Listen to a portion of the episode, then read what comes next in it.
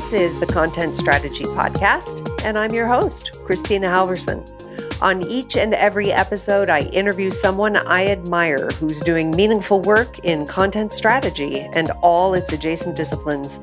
If you care about making content more useful, usable, and inclusive for all, welcome in. You have found your people.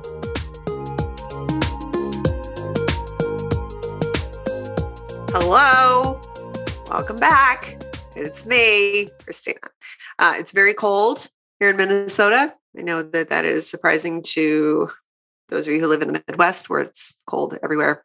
Uh, but it really snowed hard yesterday, like eight, nine inches. And uh, yeah, that's all I got. It is when things, when it snows like that, everything slows down. And I just become like the least productive person on the face of the planet, which is why it's really great to have a passion project that you look forward to because that gets you right back up on the horse. And good news this is my passion project. And with me today is someone that I'm very, very excited about. I was going to also like call him my passion project, but that that's very weird and it just it doesn't translate. So I'm not even going to ask the producer to cut that out because I am laughing to myself. Uh, hey, let me welcome to the stage right now Corey Vilhauer. And Corey, don't talk yet. I'm going to read your bio. Uh, Corey is the director of strategy at Blend Interactive, where he's responsible for leading the strategic design process with a focus on content strategy and information architecture. Corey is the co author of the Web Project Guide from Spark to Launch and Beyond, an overview of the web process from ideation to post launch governance. He also writes at length about methodology, writing for accessibility, and shoestring content strategy at Eating Elephant, which is his blog, and writes about other things at CoreyVilhauer.com. He is a recovering advertising copywriter, a closeted fan of professional wrestling, which I guess it now outed, and a playlist pack rat. Corey. Can I talk now? Yeah, now you can talk. That's good. As your passion oh. project. Welcome to my little passion project. His name is Corey. this is uh, weird. It's got really know, weird all of a sudden. I know. I this is I make it weird almost immediately every time. it's like my it's like my personal brand. It's Kristina Halvorson making it weird since 2008. Um, where are you, Corey? Where are you right now? Uh, well, I, I'm in Sioux Falls, South Dakota. So we also got the same uh, snow and cold that you have. Have I ever told you that Sioux Falls is one of my very favorite cities in the Midwest? Uh, you haven't said that. Why? I don't know. And I discovered it when I came to speak at your conference yeah. this many years ago. Yeah, Sioux Falls is great. Uh, Sioux Falls is a kind of a perfect little mix between like we still we still have a little bit of small town Midwest in us, but I mean we're we at least are big enough to have uh, two targets um, and four WalMarts. It's the perfect. It's the perfect size, really. yeah, it really is. But then you have like outstanding art all throughout like your downtown area. I remember this. Yeah, we, we have great restaurants. We have a, a lot of great stuff. We have me, your personal passion project. should we start? Should I just start over? I'm not going to start over. no. good. This is really good content so far. Um, Corey, let's be real. Okay. Uh, I kick off every podcast episode, uh, both by A, complaining about the weather, but B, asking my guests if you could tell me a little bit about how you came to content strategy. Yeah. Um, so I was, uh, as you read in the bio, uh, I was an old uh, marketing copywriter and I hated it. I didn't hate it. I enjoyed getting paid to write. Uh, and what I really wanted to do was like build websites, and I didn't know how to build websites. And so uh, I had like when the ad agency would have like a small website that would come in, I would always try to like shove my way in and say, "Hold on, let me let me figure this out. I'm gonna I'll write content for the website. I will organize the website, uh, and then nobody would ever let me do that." And so I asked on the internet one day uh, on Twitter, uh, twitter.com, uh, back in back when twitter.com was still awesome, and that's how you made all your connections. Uh, I reached out to um, Abby Jones, who um, I don't, I honestly don't even know what Abby does anymore. I think she's kind of a, a big deal at Google, but at the time, uh, she was just somebody I knew through a site called Nine Rules, and Nine Rules was essentially a blogging network um, that would reward people, not reward people, but select people based on the quality of their blog content. Uh, and I had a blog back then, and so I I joined that and got to know Abby through there. And I said, hey, um, I want to write for websites. What do I do? And she said, well, that's called content strategy, and you should go do that. I realize now that was like incredibly like not it's not a super accurate uh, description of it at the time, but at the time that's kind of like what, what how the easy the shorthand of what content strategy was was was just how you get writing for websites. So then I uh, kind of looked into it some more. I bought uh, your book. Um, I remember writing a blog post uh, that was called "On Discovering Content Strategy," and I was just gushing over it. I had reached out to Deane Barker, who um, at the time was the partner at Blend Interactive, and and said like, "Hey, I knew him through Sioux Falls, the Sioux Falls blogosphere." And I said, Hey, help me get a job in the web. And he said, Well, here, you should go apply for this job. And then after a year, we'll hire you at Blend. And then like three weeks, three, three months later, maybe he reached out and said, actually, let's just, we'll just hire you now. So then I, I jumped into, uh, I jumped into the, the web world and I started a content strategy practice before really understanding what content strategy was at all. Uh, I read a lot of books. I stole a lot of ideas. And then yeah, that was that was pretty much uh, that's pretty much it. And then I kind of have been hacking my way through it now for 13 years. So I want to go back to the very beginning. Mm-hmm. When you said you hated your job as a marketing copywriter, why did you hate it? Well, I am an old like punk kid. And this is stupid to say because I work in like, you know, a web shop, which is like not a punk job but it, it really kind of like went against like marketing and advertising really like it always felt kind of gross to me. Uh, so i wanted to get out of and get more into sort of like i was less about promotion and i wanted to get more into like information structure and information itself. You know i i was more of a library scientist i think at heart than uh than a copywriter.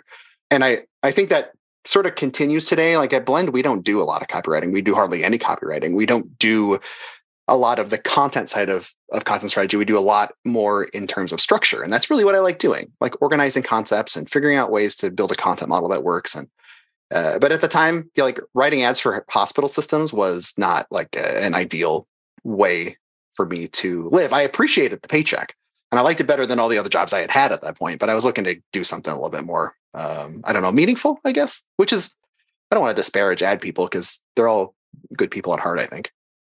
Well, I, I, don't know. Maybe they many, many of them. Anyone, any ad person listening to this podcast is a gem. Oh, really, oh, they're all perfect. Yeah, that's right. They're all perfect in every way. Mm-hmm. The re, you know, I I also started out. Well, I I mean, like every content strategist, I had one million jobs before I mm-hmm. started. You know, before I kind of fell in love, just like you, with you know, writing for websites and thinking about usability and information structure and so on. But I I just I the, the reason that I asked is that I do feel like there are identifying sort of shared values between the communication, the styles, and the promotional work that we did, and the the people that we had to work with, and the different like I don't know the review process and the and the all the different stakeholders. You know, talk uh, because there were so many important lessons I feel like I took away from my early days as a marketing and an, and an ad copywriter so you work with a lot of clients now. Like, talk a little bit about your memories from that time in terms of like the direction that you were receiving and the briefs that you were getting, and how you were how you sort of learned how to navigate those relationships. Yeah, I, I didn't learn any of those because we were.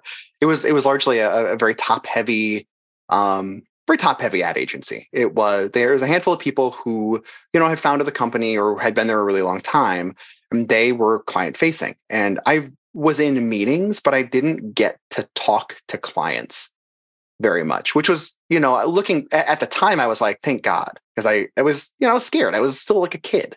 I was scared to talk to clients about stuff. I didn't want anyone to say my stuff was bad. I would make it would make me really sad if somebody was like, I don't like this. And so I didn't learn any of those skills that you need to be able to actually like communicate to a client or even communicate to a team member. I just did my work and hoped it was good. Um, it took getting into um, it took moving over to blend after you know four years of, of copywriting to realize like hey now you're going to go lead this part go in there and talk to them about that and and learning how to sort of better communicate to them what uh what they needed and also what we needed as far as um you know how do you critique this in a way that's helpful? How do you um how do you present this in a way that that doesn't get too far into the weeds? I, I didn't learn any of that stuff at the ad agency which was which was kind of too bad. It's I, I, wish people would teach that. I wish that should be a better focus of onboarding um like any new employee uh, is is getting them in front of clients and having them understand how to speak to them. But that's really really nerve wracking to an agency because you also want to put your best foot forward in all ways and we're very we're very afraid to let somebody fail in the name of the company you know, as we're talking, I'm just having this realization that when I stepped over to writing for websites,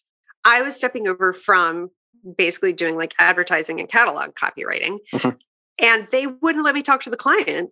But when you're writing for websites, you have to talk to the client. And that's like the whole core thing of why people become content strategists, yeah. I think, in the first place, is that we're just yeah. like, you can't just call me for the words you know you, you need to like bring me into the meetings because i have questions beyond just you know is this tone supposed to be fast fun and friendly?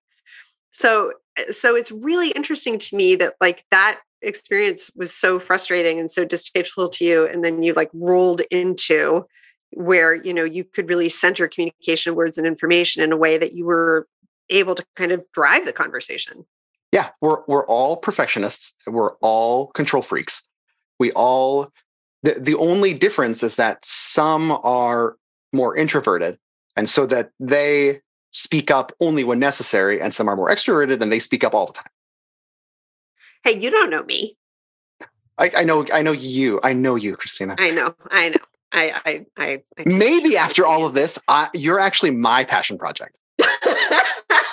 By the end of this conversation i will be. That's right Hey, Corey, tell me a little bit about Blend Interactive. Uh, Blend Interactive is a web shop here in the Midwest. Uh, we do a lot of uh, content managed focused uh, websites.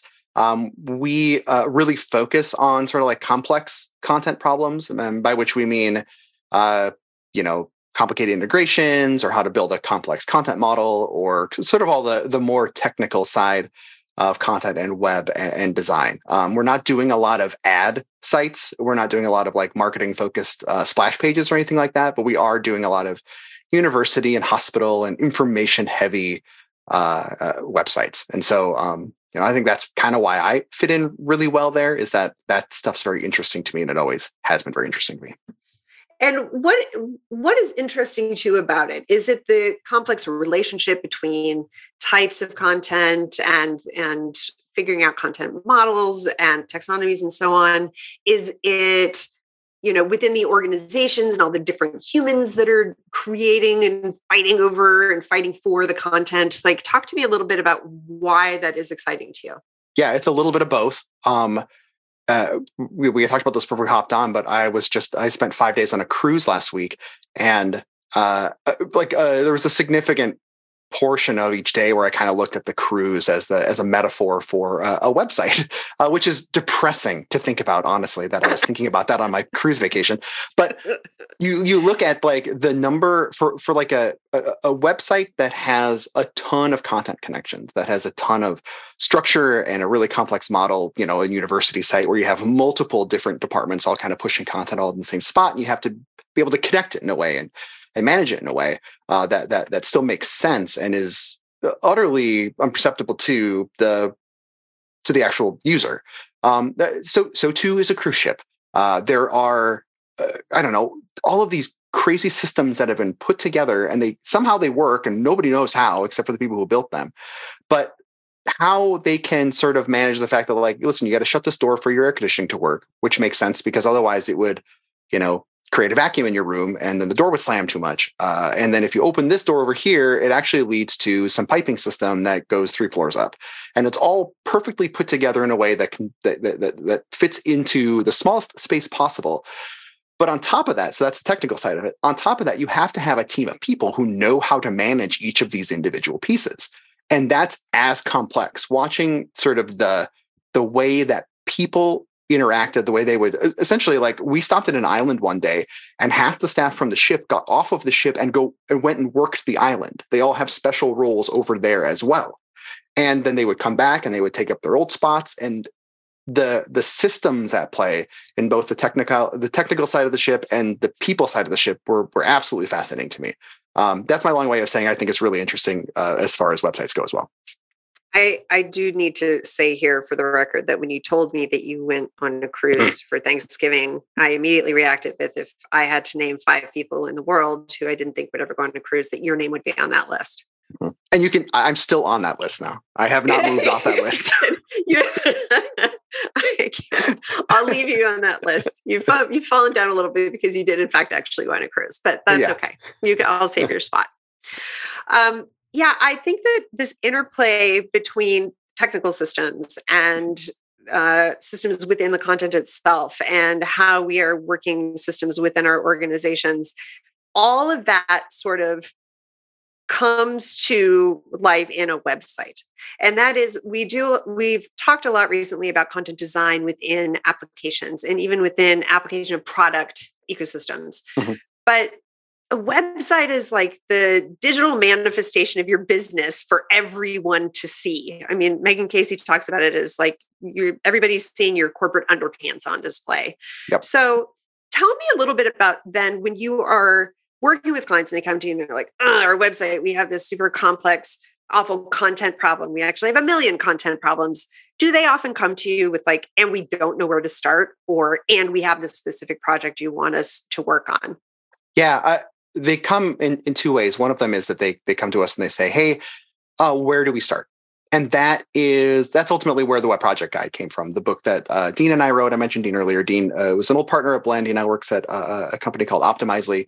Uh, Deane Barker and I wrote a book called the Web Project Guide. Uh, the Web Project Guide ultimately was a it started as a PDF that we wrote to give to clients to say, here's kind of what the web project looks like. Here is the here's sort of the context of all these different things we're going to ask you to do so that when we say hey let's do a discovery workshop. Let's um, talk to all of your users. Let's do stakeholder interviews. Let's put together a content audit. Here's why we're doing this and here's where this will be used later on.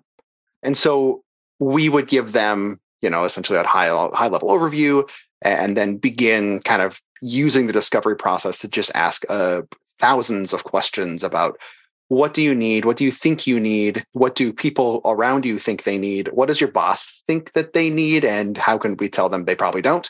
And then like a, a, bunch of stuff until you have a giant pile of ideas and then you say okay well we're going to decide out of this giant pile of ideas how many of these are actually viable? How many of these actually can be done with your existing you know uh, workforce? And how much of this is just like a sort of pie in the sky uh, dreaming uh, the the other option is that somebody comes in and they know exactly what they want, and in that sense, they don't really need any of my help. But we find out usually really quickly later on they needed a lot of my help. They just didn't want it. Uh, it was a case of a lot of times it's a case of they have an they've already done their own strategy work and they're doing their own strategy work through the lens of what they've already done before, or they're doing a lot of their strategy work um, from the lens of this is what somebody who's in charge thinks they need.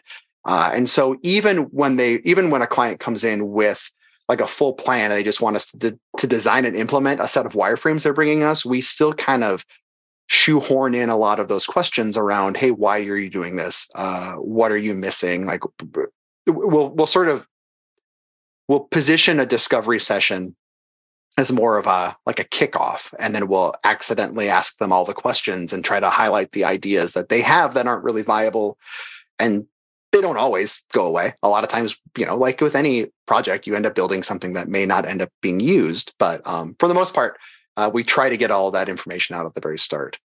One of the things that I find can really derail those kinds of projects, in particular, very early on, is missing the opportunity to create a real shared understanding about what you're talking about in the first place.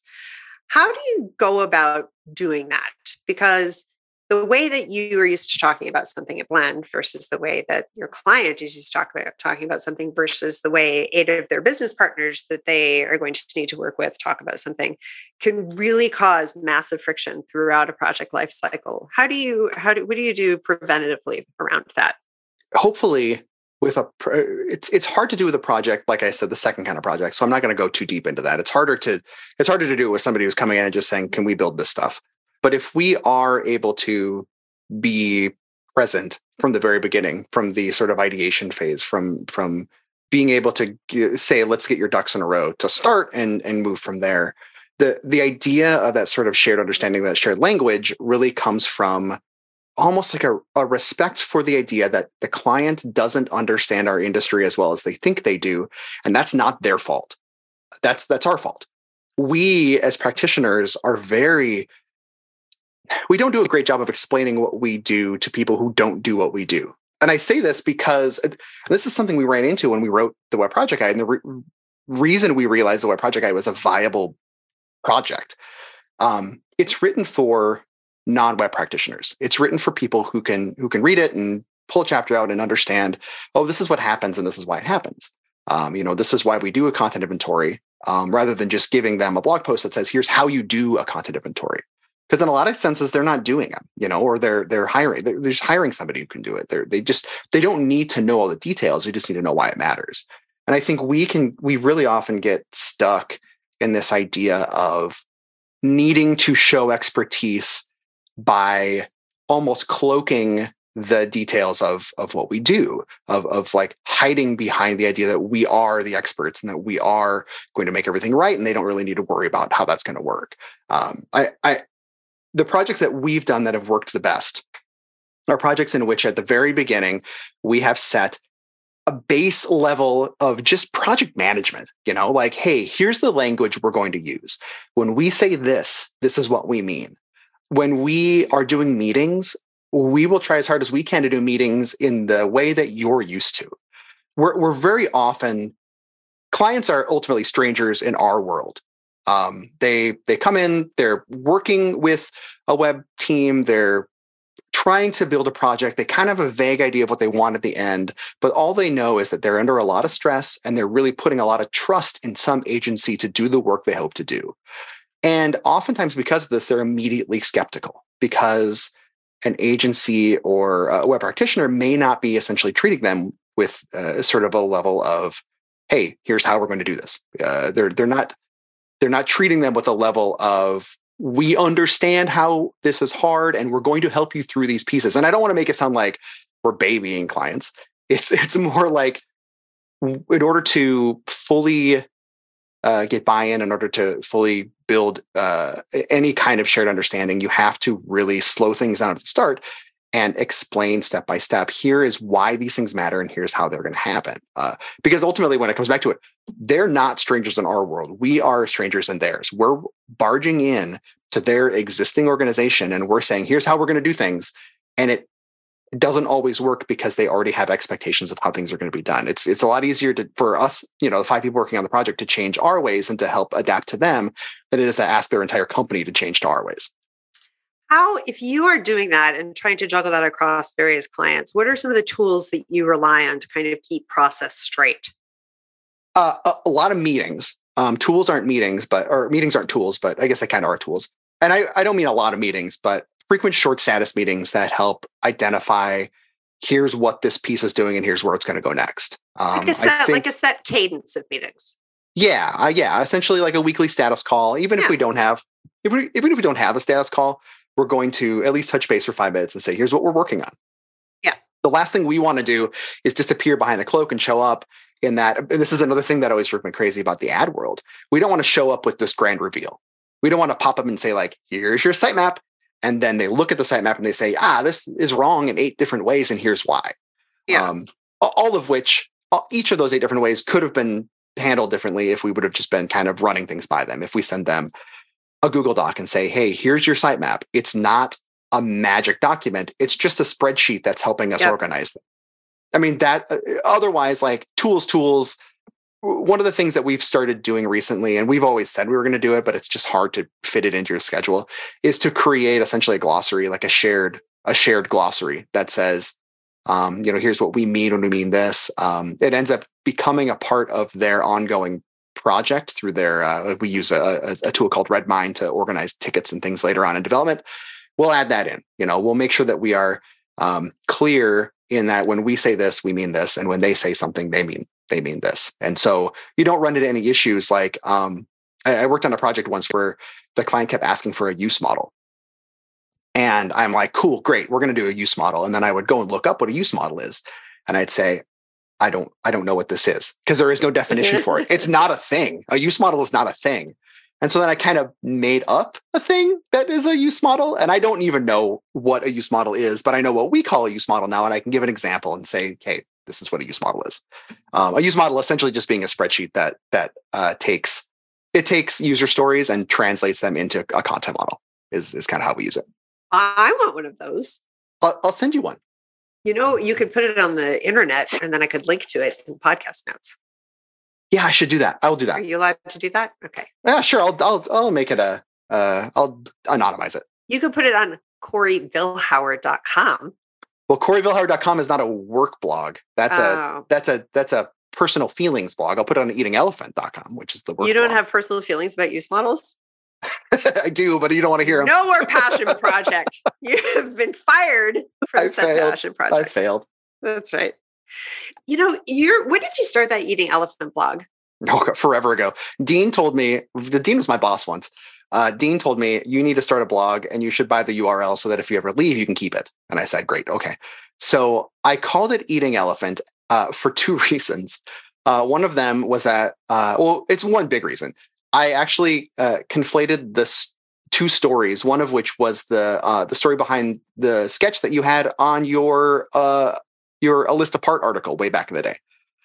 The elephants, the the people eating the ele- the people looking at the elephant, right? Yeah, and So that I I'm not sure I actually knew that was Yeah. the case. That and that art that we'll link to that too. But that article um, was called "The Discipline of Content Strategy," and uh, it's a little bit of a big deal. I'm not going to lie to you. It's a pretty Uh, big deal. It, it was a pretty big deal. But there was a fantastic illustration of people looking at an elephant from many different parts of it. And that, what is that aphorism? It's like blind people looking at all the different parts of an elephant and trying to figure out what it is. I don't remember. Anyway, okay, continue. Yeah. So um, when I first saw that, I immediately thought, uh, well, this is actually um, that that uh, uh, that idiom of how do you eat an elephant one bite at a time. That's not what it is. I created the blog. I created the blog, and I looked at it later, and I'm like, what the hell am I doing?" So you thought that illustration was people preparing to feast on an elephant. yes, yes, yes. And I, I even look at it this to this day, and I'm like, why? Why did I think they were all going to eat the elephant? That's good stuff. So that's I- where eating surely elephant we had from. this conversation, but it, that that was literally like probably 13 years ago. Yeah, I mean, it worked out well because the domain was available too. So it's like, right. Know, eating elephant." You know why it was available? Because it's not a thing. Yeah, because it's not real. I made that up That's completely. right. That's right. Because it makes no sense whatsoever. It's not. It's not how. Do, it's not. It's not how do you eat an elephant one bite at a time. It's something else too. I think it's like not even an elephant in that in that saying. It doesn't Is it- matter. I think it is. I think it is an elephant. I- Okay, I'm going to give it to you, Corey. thanks. Yeah, you're welcome. But that is that's how we met, though. I know was through that blog post. Well, okay, so this is we met before this. Um, because I took Oh. that blog, I took that post, and I, I that post actually was originally on my personal blog. Um, before I had a, a, a content strategy blog, uh, I was still at the ad, ad agency. Um, when I wrote on discovering content strategy. In fact, see, it De- all comes back around. yeah, Deane told me later on. He's like, "Oh, I read that, and I realized that's the reason. That's that's the point in which you were going to quit and come work at Blend."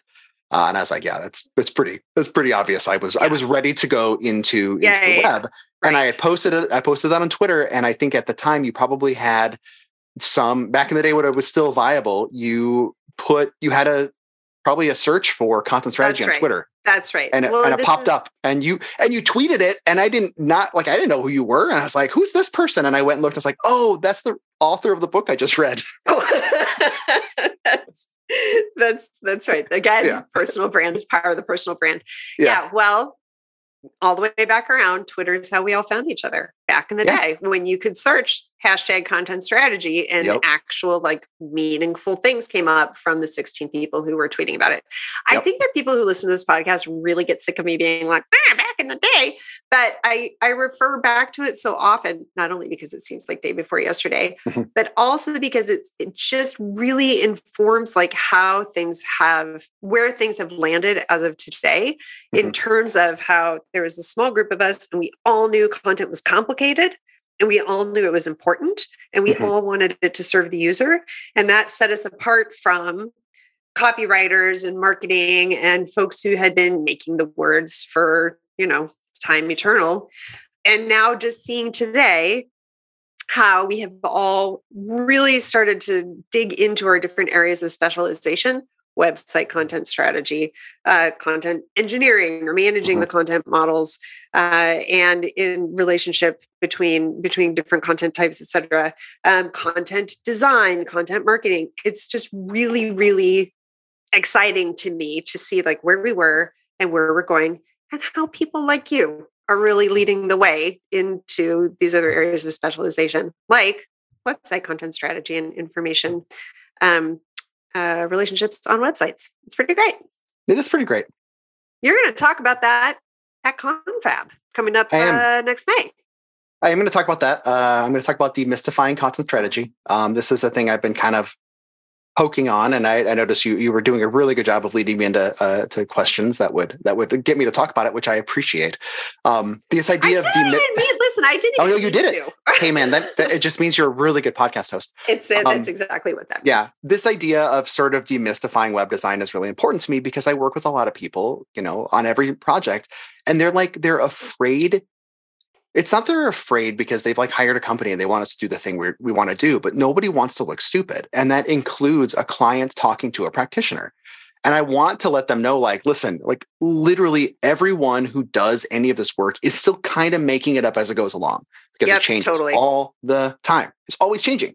So none of us are 100% perfect at anything. And none of us should be like, you should never be nervous to talk to a content strategist about content strategy because I promise you're not the first person who's asked them a question that you might think is dumb because it's not dumb. Like, this is a new process. You don't need to know this. We need to know this. Practitioners need to know this. Or the we client- need to go figure, or we need to know that we don't know it and then go figure Right. it out, which is the Exactly. whole point. Exactly. yes, exactly. But clients don't need to know all the stuff. That's what they That's hired right. us to do. That's um, right. and so it's our job to essentially demystify this idea that that we're working behind some sort of like weird you know, not behind within of this black box that there's this hidden process in there it's not it's just like a giant chunk of what we do is helping people understand what's important and what's not important like what to focus on and what not to focus on. And, so I, I i hope that the talk uh, really touches on like here's what you need to focus on to be able to make it work better for clients you're working with or team members. And then the book as well. Like i i say book because i'm working on trying to i'm trying to get a book out there. Um You're but, gonna. uh, yeah we'll get it. Well, and I, I we're putting that talk on the main stage at Confab. It is, as you know, it is the very last Confab happening next May, and I just feel like this is going to be an extraordinary gift to send people on their way to be able to give them that that uh, new lens on how they're thinking about their work and new Yeah. language and ways in which to communicate with clients and team members about their work.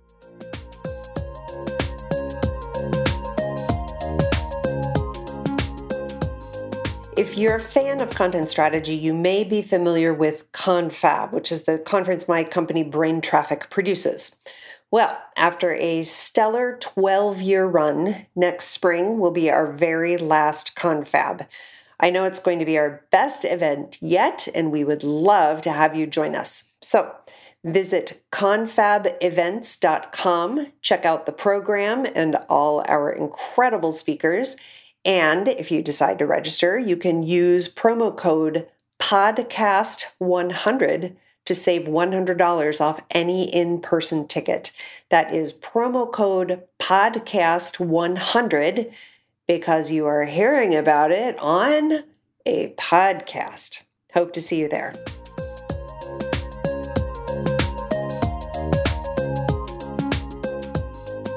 Uh, Corey, before we go, I also just would like to acknowledge and give a shout out that you are one of two human beings who have attended every single confab since we uh, debuted in 2011. So I'm so grateful that you're going to be with us again this May and on the main stage this time. I'm, so I'm very excited about it. Thank you. Yeah, thank you. Thank Yeah, you. Oh, hey, I have one uh, question about that. One question. yeah. Is Eileen Webb, who I think is also going to be on the main stage, is she before or after me? Why do you ask? Because I because her talk makes people cry, and I don't want to go after that. you don't know. You don't know. You'll have to check the schedule. Her Great. talk does make people cry. It, that, in fact, that is how Tanessa continued to refer to it over and over during programming. Well, Eileen's going to give the talk that makes people cry. So therefore, Mhm. every time it's true. I'll let Eileen know that she got a shout out for that reason on this episode. Corey, thank you so much for coming on the show today and chatting with me. You are, as always, a delight. And uh, good luck with your book. And we'll see you in May. Thank you, Kristina. Thanks so much for joining me for this week's episode of the Content Strategy Podcast. Our podcast is brought to you by Brain Traffic, a content strategy services and events company. It's produced by Robert Mills with editing from Bear Value. Our transcripts are from rev.com. You can find all kinds of episodes at contentstrategy.com. And you can learn more about brain traffic at braintraffic.com. See you soon.